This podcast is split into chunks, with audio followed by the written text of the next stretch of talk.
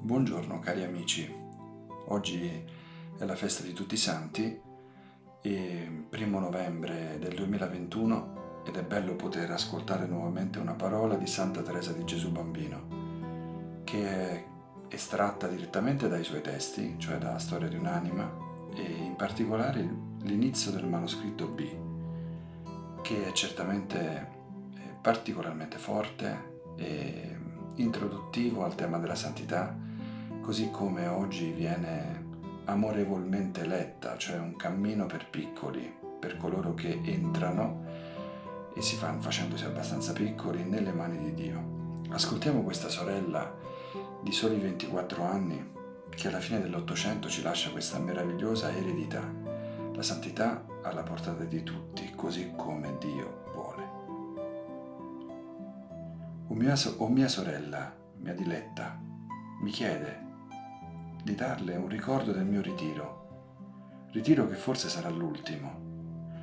Poiché la nostra madre lo permette, è una gioia per me venire ad intrattenermi con lei, che mi è due volte sorella.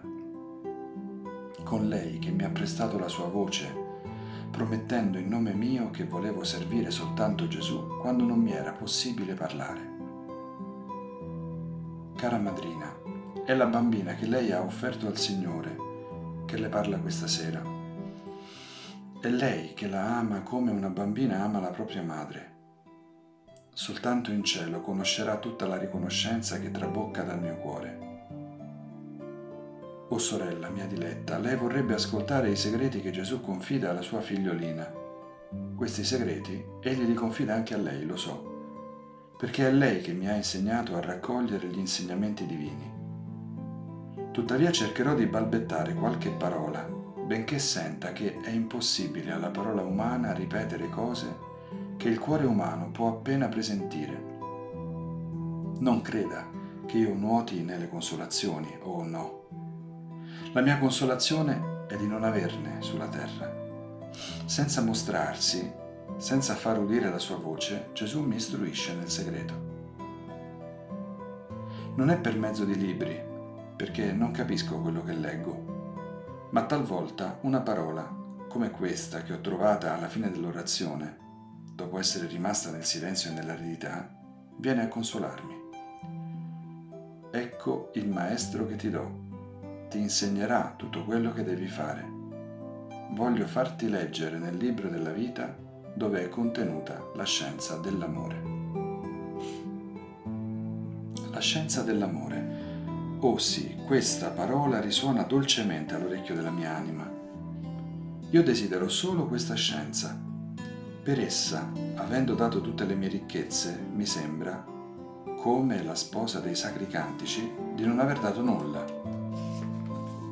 Capisco bene che non c'è che l'amore che possa renderci graditi al buon Dio, che questo amore è l'unico bene che bramo Gesù si compiace di mostrarmi l'unico cammino che porta a questa fornace divina. Questo cammino è l'abbandono del bambino che si addormenta senza timore tra le braccia di suo padre. Se qualcuno è molto piccolo, venga a me, ha detto lo Spirito Santo per bocca di Salomone.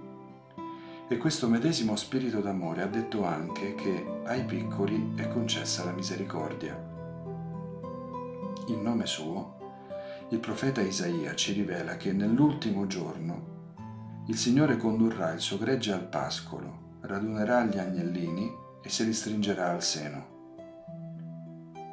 E come se tutte queste promesse non bastassero, lo stesso profeta, il cui sguardo ispirato si immergeva già nelle profondità eterne, esclama in nome del Signore. Come una madre accarezza il figlio, così io vi consolerò. Vi porterò in braccio e vi accarezzerò sulle mie ginocchia.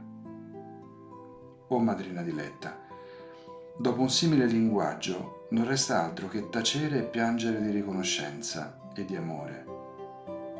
Ah, se tutte le anime deboli e imperfette sentissero ciò che sente la più piccola tra tutte le anime, l'anime della sua piccola Teresa, non una sola di esse dispererebbe di giungere in cima alla montagna dell'amore.